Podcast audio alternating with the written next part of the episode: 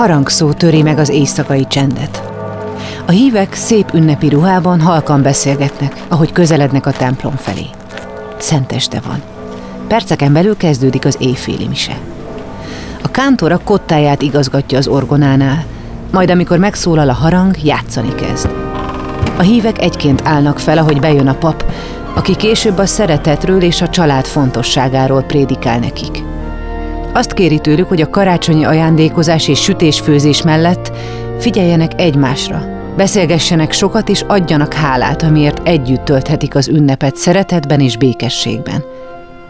A Szent Mise véget ért, Istennek legyen hála. Ismétlik a hívek, majd hazaindulnak. Még pár szót váltanak az ismerősökkel a templom előtt, beiglit cserélnek, boldog karácsonyt kívánnak egymásnak. Az autók lámpái felgyúlnak és sorban indulnak el a macskaköves úton. Pár perccel később már újra csöndesek az utcák. A főút jelzőlámpája sárgán villog. Pislákol az adventi koszorú négy gyertyája is. Az ablakon kiszűrődő, ütemesen felkapcsolódó fények jelzik, hogy hazaértek az ünneplők.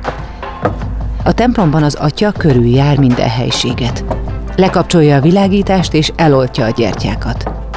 A rutinos mozdulatsor közben egészen máshol jár fejben. Bemegy a sekrestjébe és leveszi magáról az aranyjal díszített fehér miseruhát, és felakasztja. A szíve mélyén érzi, hogy nincs visszaút. Meg kell tennie élete legnagyobb és legnehezebb lépését. Nézi a válfára akasztott isteni fényt. Nem bújhat bele többé. Több mint két évtized papi szolgálat után befejezi ezt az életet. Elég volt a magányból.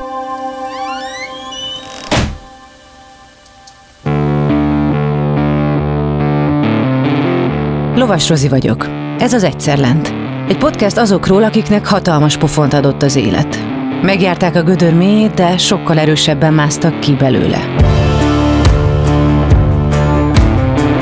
Ha azt gondolod, mindennek vége, jussanak eszedbe ezek a történetek. Mindig lehet jobb, ha te is akarod.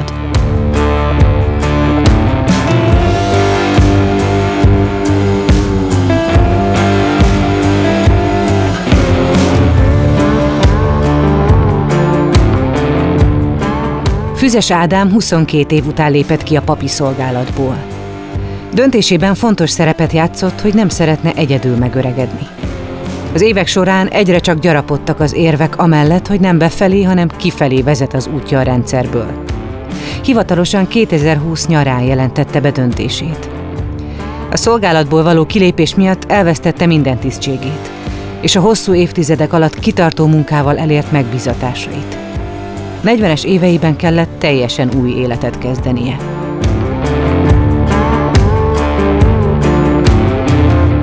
Ezt a műsort azért tudtuk elkészíteni, mert a Generáli biztosító szponzorként mellénk állt. Hallgassátok meg, miért fontos nekik, ami nekünk is. A leggyakrabban a semmiből jön az a bizonyos pofon, ami a padlóra küld. Elveszíted a munkád, a társad, vagy a saját egészséged mondja fel a szolgálatot. Ahányan vagyunk, annyiféleképpen vagyunk rosszul, és annyiféle támogatásra vágyunk. Mi a Generalinál abban hiszünk, hogy empátiával, személyes kapcsolattartással és rátszabott megoldásokkal úgy tudunk segíteni, ahogy neked a legjobb. Azért támogatjuk az Egyszer Lent podcastet, mert tudjuk, hogy ezek a történetek nem csak elgondolkodtatnak, hanem segítenek abban, hogy jobban odafigyeljünk egymásra, és ezzel megelőzhetjük a bajt, vagy csökkenthetjük azok súlyosságát. Ádám felső tagozatos volt, amikor megismerkedett a kereszténységgel. Bár a családja nem volt vallásos, a szülei mégis beiratták hittanórára, miután ötödikes korában panasz érkezett a fiúra, hogy időnként eléggé szabadon kezeli az órákon való részvételt. Ádám nevelési célzattal került be a templomi közösségbe. Mégis az összetartó, szeretetteljes közeg hamar magával ragadta a fiút az ilyen iskolai tantárgyakon kívül valami egész világképet meghatározó, vagy világszemléletet meghatározó dolog. Arra is úgy nyitott voltam, a, az, hogy vannak emberek, az, az, az is egyhez mindig tetszett, ez a generációkon átévelőség. Hogy a nagyszüleim, a szüleim, meg a én korosztályommal ugye együtt egy csomó dologban itt kommunikálunk, hogyan arányosan lehet felelősséget vállalni. Tehát a felnőtté válás, vagy az én felcseperedésben, mint egy minisztrálás, hogy akkor ott számítanak rám, hogy akkor időben ott kell lenni, de nem úgy, mint az iskolában, hanem egy ilyen belső motivációból. Mindig a közösségnek az a legnagyobb ereje, hogy nem valami fekete pontot kapsz, hanem hogy hát ha oda akarsz tartozni, és akarod csinálni, akkor, akkor ott kell lenni. Uh-huh. Akkor megbízhatónak kell lenni, számíthassanak rá, stb. A szülők hideg fapadokra ülnek le az összetákolt színpad előtt. Karácsonyi fények világítják meg a sötét havas délutánt. Ádám izgatottan készül a szerepére a takarásban. Műszakában leheli fehér kezeit. Ő lesz az egyik király, akit a csillag a messiáshoz vezet. Ádám hetedikes volt, amikor egy napon a szülei elé állt. Anya, apa, kitaláltam, hogy mi leszek, ha nagy leszek. Pap. A gimnáziumban nagyon érdekesen ugyan úgy felvételiztem a piaristákhoz, hogy én azért akarok oda menni, mert hogy én pap szeretnék lenni, uh-huh. és ők nagyon ügyesen erre nem tértek vissza négy éven keresztül. Tehát nyilván ők tudták ezt a fejlősi lélektani kérdést, hogy a hogy abban a korban leszek 14 és 18 év között, amikor föllázadok minden érték és minden rend ellen, és hogy ezt így nem akarták ezt is belerakni közéjük, úgyhogy legalábbis én így, így magyarázom, hogy ők tudomásul vették, azt majd majd meglátom. De nem, nem ingott meg benned, hanem végig kitartottál. De azért igen, mert úgy rájöttem, még 18 éves lettem, hogy, hogy addigra ugye hát már egész más ember vagyok, mint 13 éves koromban, testileg, lelkileg, szellemileg, de hogy még azért a hivatásom még ugyanez, hogy úgy tetszik ez a dolog, és hogy ugyan jó pofa. És akkor azért nem is mentem szemináriumba rögtön. De tudtam, hogy valami ilyesmit szeretnék csinálni, tehát én beiratkoztam civilként a teológiára. Uh-huh. És jártam be, Időközben elköltöztünk Tahitót faluba, Tahiba jártam be minden nap, már a gimnáziumban is három évig, és aztán a teológiára két évig. Tahiban, Tahitót faluban ott kántorkodtam, ifjúsági ma közösséget csináltunk reformátusokkal, énekkart vezettem, tehát hogy nagyon, hogy megéltem ezeket a felnőtt szerepeimet ott uh-huh. a kántorságba. Otthon autodidakta módon tanult meg orgonán játszani. Édesanyja gyerekkorában tanult zongorázni, ezért tőle tanulta meg, hogy mik az előjegyzések. Leírt neki mindent egy füzetbe, majd Ádám gyakorolni kezdett. Azt senki nem mondta neki, hogy a szólamokat egyesével kell tanulni, úgyhogy ő megtanulta mind a négy szólamot egyszerre játszani. Olyan jól ment neki, hogy beiratkozott kántorképzőre is, ami után már elég éretnek érezte magát ahhoz, hogy jelentkezzen a szemináriumba. Ez úgy, úgy én későn érő típus vagyok, és elmúlt is egy fiúgimnáziumba jártam. Nem volt ez annyira mindennapos téma, hogy most Aha. akkor Persze beszéltünk mindig a lányokról, de hát, hogy így érettségire a nagyobbik résztek nem volt még sosem barátnője. Osztály nagyobbik felének nem volt. Tényleg péntek délutánonként antikváriumokba jártunk meg meg ilyesmi. Tehát, hogy nem volt ez annyira így itt a, ott elő. A teológiára ott is olyan, olyan félénk voltam ebben a dologban, vagy úgy nem. Gondoltam is, hogy igen, most itt vagyok, még itt két évig, és akkor hát, ha majd valami történik, de hát úgy nem történt, mert nyilván én magam sem voltam erre. Vissza, visszanézek erre korra, hogy egy ilyen hullámos, szőkésbarna, sűrű hajam volt, és hogy sokkal jobban néztem ki, mint, mint aztán később. így visszatekintve fényképileg. De hogy nem, valahogy ez így, Aha. tehát biztos, hogy lányok észrevettek, én nem vettem észre észrevettek, vagy nem volt Aha. nekem az egész így otthonos, hogy mit kellett volna csinálni akkor, ahhoz, hogy tudjam, hogy nekem a cölibátus való-e vagy nem. Inkább így tartottam ettől a egész dologtól, hogy egy ilyen papucsfér legyek. A szeminárium alatt nagyon sok hozzá hasonló fiatal sráccal találkozott. Az egész Kárpát-medencéből érkeztek fiatalok, és mindenkit ugyanaz érdekelt. Nagyon jó barátok és haverok vették körül Ádámot. Mindig volt kivel beszélgetni ebédnél, moziba menni, sportolni. Volt filmklub és irodalmi est is. Én négy évig jártam, ugye két évig civil voltam, aztán négy évig voltam bent. Két lépcsőben van, van a diakonus szentelés, ötöd év végén, és van hatod év végén a papszentelés, akkor a diakonus szentelés re ugye abban készültem, hogy az a Igazából az elköteleződés után a papszentés már csak egy fokozata az elköteleződésen belül. És akkor azért azt gondoltam, hogy, hogy azért olyan dolgok meg fognak oldódni, amik addig nem oldódtak meg. Tehát azért abban bíztam, hogy valami ilyen csoda fog történni. Aha. Hogy úgy más ember leszek, és akkor el kell tennem, hogy nem lettem más ember, csak fel vagyok szentelve erre a feladatra. Nem ígérték ezt, hogy nem azt mondom, Igen. hogy nem volt semmilyen. Inkább olyan azt gondoltam, hogy valami más létmódba kerülök, vagy valami, de hát vagy nem kerültem. És emiatt már a papszentésben már nem volt, nem, nem volt ilyen nagy várakozás, hogy valami fog történni. Akkor most végre elkezdődött a nagybetűs élet, gondolta Ádám. De a munkahelyet újabb fordulat következett az életében. Ugyanis kijutott Rómába, ahol még három évet járt egyetemre. Az utolsó évben már nagyon elvágyódott az iskolapadból, amit akkor már 21 éve koptatott. Ráadásul az olaszországi kitérő nem várt kihívásokat tartogatott számára. Volt egy ilyen szerelem, ilyen futó szerelmi szál. nem lett aztán kapcsolat, vagy valami, de akkor úgy akkor gondoltam bele először 2000-ben talán, hogy, hogy tulajdonképpen egy elég önbizalomhiányos voltam, hogy, hogy egyrészt, hogyha egy lányra rámosolygok és kedvesök, akkor ő is rögtön kedves lesz velem, ezt sose gondoltam előtte.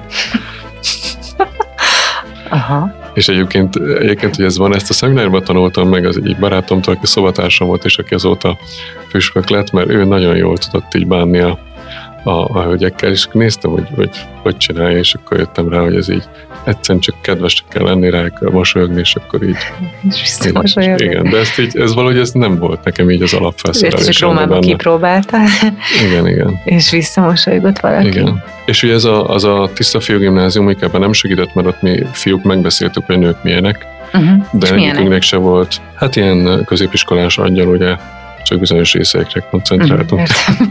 Oké. okay. nem volt egy nagy lélektari, még annyi se, hogy, hogy rá kell mosolyni és kedveset kell mondani, ezt se tudtuk, csak így. Uh-huh. Csak ilyen nagy fantáziáink voltak, hogy biztos milyenek. A bizonytalanság ekkor környékezte meg először. Valóban jó úton, a saját útján jár? Választhatott volna mást, mint a papi hivatást? Amikor eszébe jutott az a sok-sok év, amit a tanulmányaira szánt, hamar elhesegette ezeket a gondolatokat. De a futószerelemnek köszönhetően egy másmilyen élet lehetősége örökre befészkelte magát a lelkébe. A rövid szünet után folytatjuk Ádám nem mindennapi történetét a hazatérésétől és papi szolgálatának rég kezdetétől.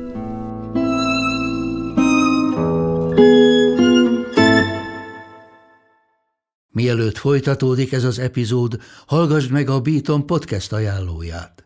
A szavak hihetetlen erővel bírnak. Lehetnek akár alapkövei egy új életnek. Én egy apró cigány telepén nőttem fel, ahol ahelyett, hogy az esti tábortűz mellett anekdotáztam volna a többiekkel, inkább a holdfényében letűnt korok nagyjait olvastam. Petőfit, Adit, Kosztolányit. Orsós Lajos vagyok, a Pont Elég házigazdája. Meghívlak egy pár perces kikapcsolódásra. Ha szereted az irodalmat, a klasszikusokat vagy a kortárs gondolatokat, akkor tarts velem, mert néha egy pár jó szó pont elég ahhoz, hogy szebb legyen a nap.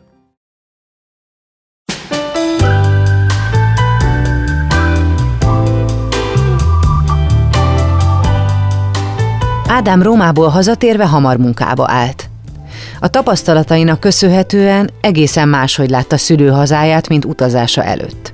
A napsütötte, életig elő olasz mentalitás után idő kellett, még újra megszokta a mi sírva vigadó Magyarországunkat. Eleinte nagyon sokat találkoztunk azokkal, akikkel Rómából egyszer jöttünk haza, mert hogy így szippacsunk egy kis levegőt, és így csak úgy, csak úgy örüljünk annak, hogy vagyunk, hogy merjünk örülni. A helyzetét megkönnyítette, hogy egy számára kedves plébános mellé került káplánnak. Ráadásul pont arra a plébániára, ahova még a kántor képzőre járt. Ekkor már tanított, emellett bőséggel voltak titkári és szervezési feladatai is.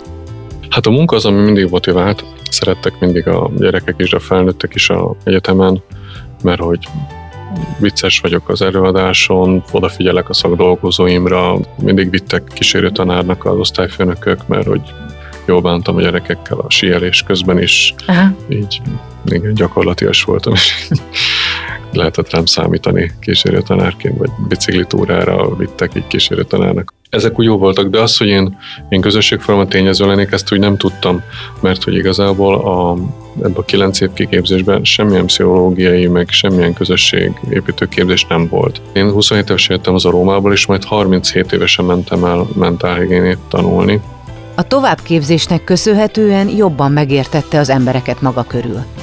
Fontos volt számára, hogy jó előadó legyen, hogy hatékonyan és érdekesen tanítson. Azonban nem minden a tervek szerint haladt. Ez egy nagyon zárt világ, ahol, ahol legfelül eldöntik, és így lesakkol, leraktak a saktábláról, beraktak valaki más, és téged meg itt leraktak róla, egy emgen raktak egyszerűen. Az egy, az egy nagy, nagy törés volt így. Gondoltam, hogy akkor elégetem a könyveimet, de aztán nem égettem el. Mondjuk szegények most is egy pincébe várják a jobb sorsukat. Uh-huh. De hogy az volt egy ilyen törés, tehát láttam, hogy igazából nem számít azért olyan sokat a, a, a mondjuk egy szakmai munka egy tanszék betöltésénél, tehát hogy meg se lett hirdetve, és betöltötték valaki, valaki egész más volt a szakmáját. Aha. Mondom, akkor minek, hova gyűjtöd a publikációidat, vagy a konferencia előadásaidat, vagy a tanításodat. De az volt egy ilyen, ez volt 2008 9-es tanévben. Az évek múlásával egyre inkább felszínre kerültek a mélyen elnyomott vágyak. Ádám egyre nehezebben tudta összeegyeztetni hivatását a lelke mélyén motoszkáló érzésekkel. Ahhoz jó hitem, hogy másokat Istenhez vezessek, de ahhoz, hogy elhiggyem, hogy így nekem jó így család nélkül egy ilyen munkahagolista életmódban, azt azért úgy, úgy nem mindig hittem el. Visszagondolva egyébként ez a fordulat megelőzhető lett volna, akár úgy, hogy, hogy a tudatába vagy jobban, hogy mit, mit vállalsz, vagy hogy saját magad ismeretében neked való ez a dolog, illetve ezek a vágyak, a valós vágyak, amik benned vannak, ezek, hogyha nincsenek be, betöltve, akkor ez előbb-utóbb borulni fog. Tehát, hogy tudsz-e valami olyat mondani, ami, egy beszélgetés, vagy egy ember, vagy egy társ, vagy egy felkészítés, vagy egy nagyobb tudás, aminek, hogyha birtokában vagy, akkor ez kikerülhető lett volna ez a önmagaddal való késői szembesülés. Hát igen, hogyha, tehát hogy azt gondolom, hogy a, azt szerintem ezt a kilépéskor is megfogalmaztam, hogy, hogy a szolibátusban azt vállod, vagy egy ilyen nagyon szoros szervezetben, hogy, hogy lemondasz bizonyos dolgokról, és akkor cseré és engedelmességgel tartozol az előjáródnak, és akkor cserébe az engedelmességért valamiféle gondoskodást vagy biztonságot vársz el.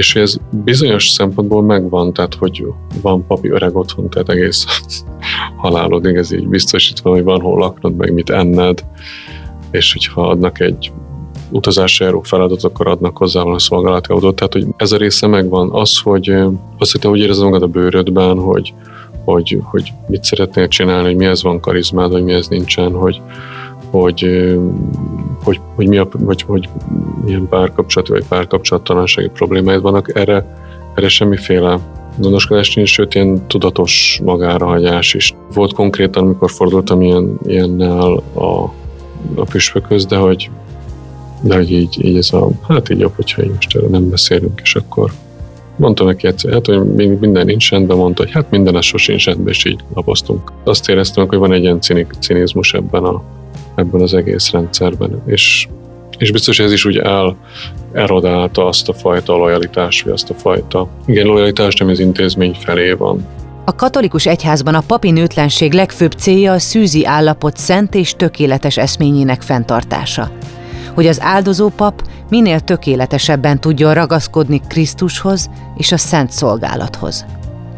A cölibátusról szóló viták egyre többször merülnek fel az egyház körében is, főleg abban a tekintetben, hogy napjainkban valóban szolgálja-e az egyház érdekeit.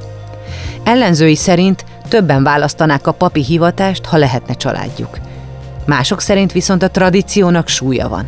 Az apostolok is nőtlenül vállalták a szent szolgálatot, és csak így végezhetik teendőiket teljes odaadással és osztatlanul. Szabadok maradnak az esték és a hétvégék, jut idő a számtalan feladatra.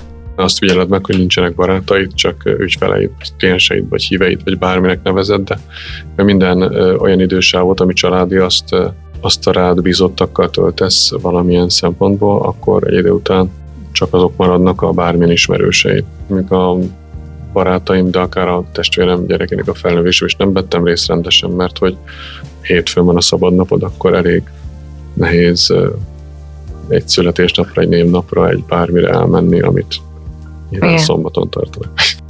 A 40-es éveibe lépve még hangosabban szólt hozzá a belső hangja.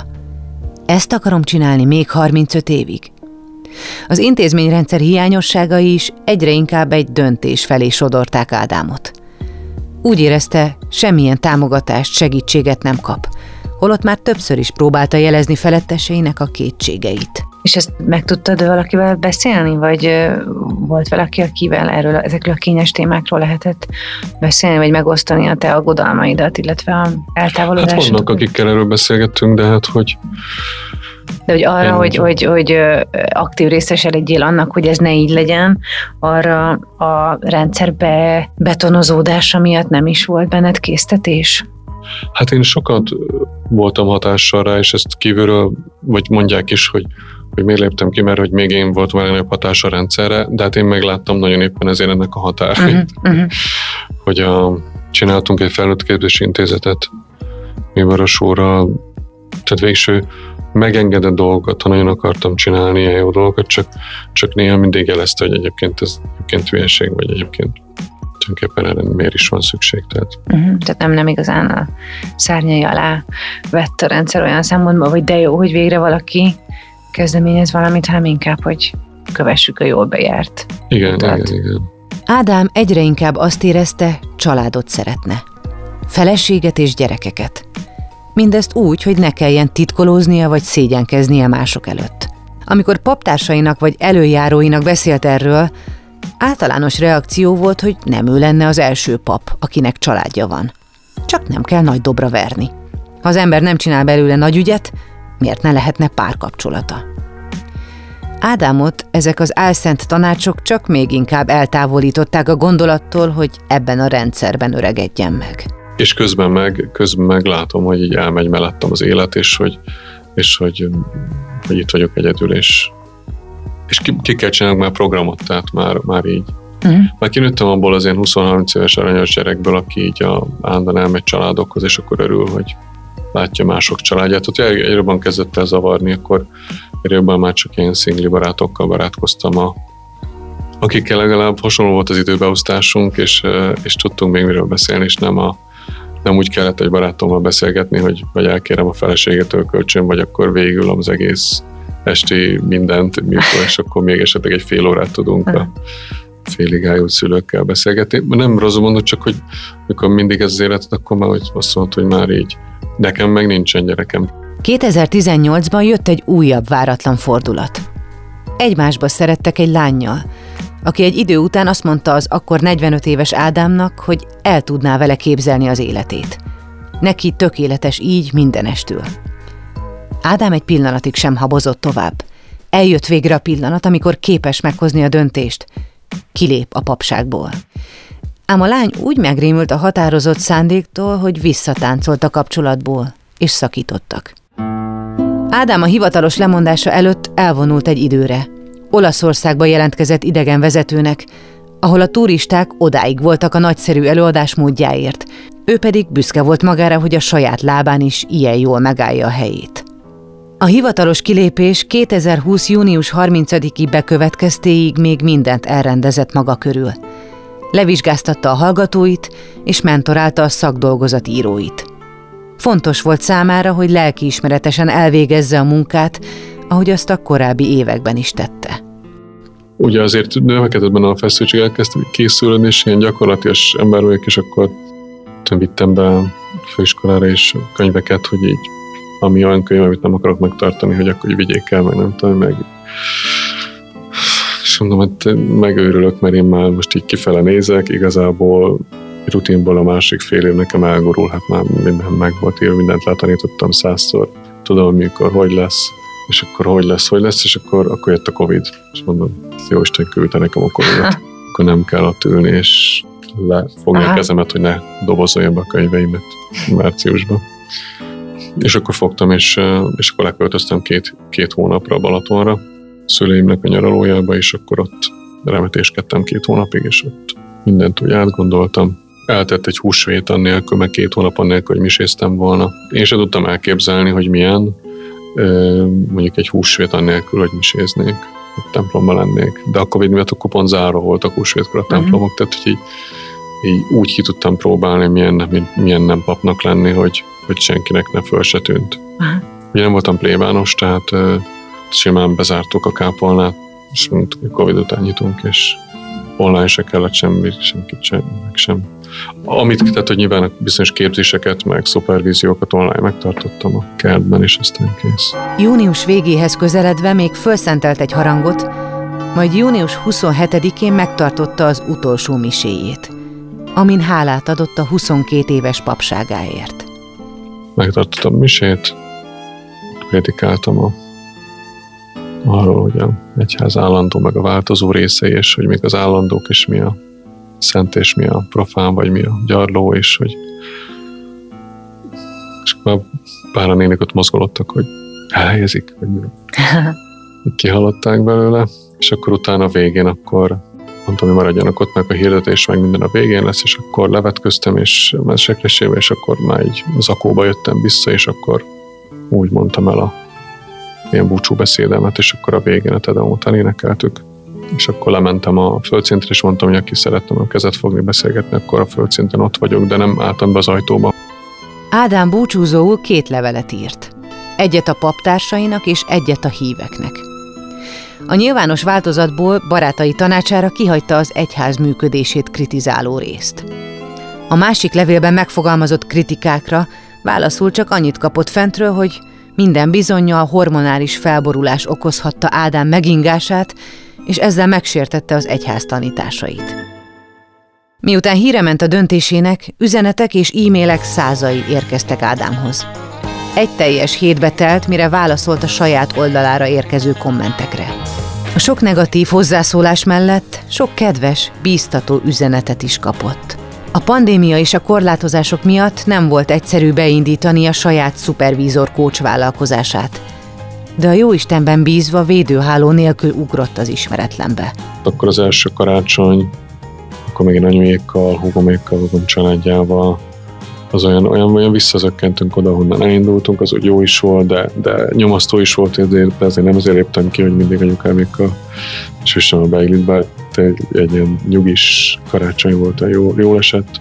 Így a barátokkal is úgy helyreállt kapcsolat, hogy végre voltak szabad hétvégéim, és akkor úgy hogy lassan állogatott helyre, hogy lassan érkezett ez meg. Jöttek munkák lassanként, úgy, úgy szervezettebben is, nem csak hát így felkérések ilyen református egyháztól, evangélikus egyháztól, mert ők rögtön látták a hát, én köző emberük, akik Aha. nem vagyok belső körös, de értem az egészet, mindegyik részét tudom, jó leszek szupervizornak náluk. Ádám feleségét 2021. februárjában papi hivatásának feladása után nagyjából fél évvel ismerte meg. Már a találkozásuk napján érezték, egész életükben egymásra vártak. Nyáron a kertben nézték a csillaghullást, amikor Ádám odafordult a kedveséhez, és feltette a nagy kérdést. Az esküvő után néhány hónappal pedig kiderült, hogy gyereket várnak. Ráadásul ikreket. Februárban megismerkedtünk, augusztusban megkértem a kezét, és november 27-én összeházasodtunk, és decemberben megfogantak a gyerekeink, akikről január 25-én kiderült, hogy ikrek.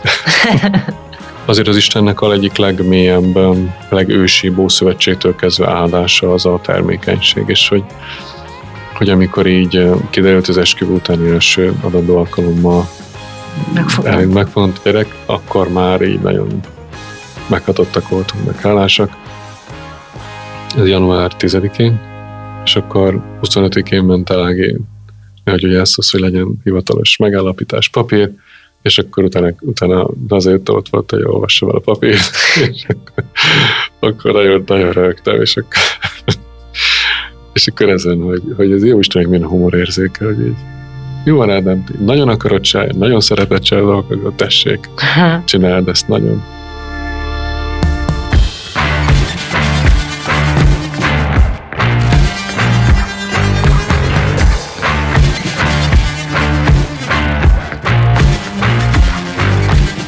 Az Egyszerlent podcastet hallhattátok.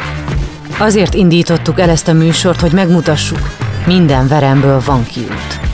Amikor a legalján vagyunk, lehet, hogy nem látszik, de tehetünk azért, hogy megtaláljuk.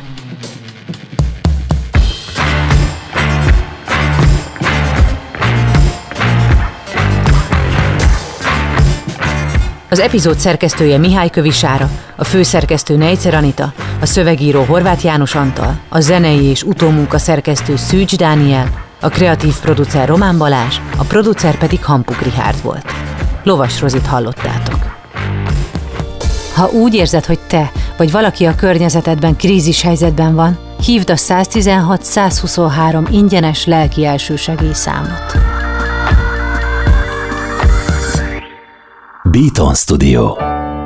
Vidd magaddal ezt a történetet. Ha van lehetőséget, kerüld el a bajt. Ha pedig már benne vagy, ne feledd, minden gödörből van kiút. Generali. Érted vagyunk.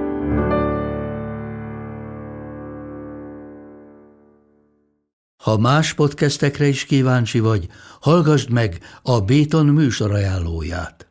El tudod képzelni, hogy a podcastet, amit éppen most hallgattál, fél év múlva már a mesterséges intelligencia generálja? Mi sem. De ha érdekel, eljötte már a gépek lázadása. Hallgass bele az Embertelen podcastbe. Orsós Lajos vagyok, a műsor házigazdája. Egyelőre még élőben. Egyelőre. Fedezzük fel együtt, hogyan ismerkedik, randizik, mesél és vitatkozik Betty és Péter, két teljesen mesterséges intelligencia. Lajos, a podcast címét mond még egyszer, Léci. Oké. Okay. Embertelen podcast. Ez egy Béton podcast.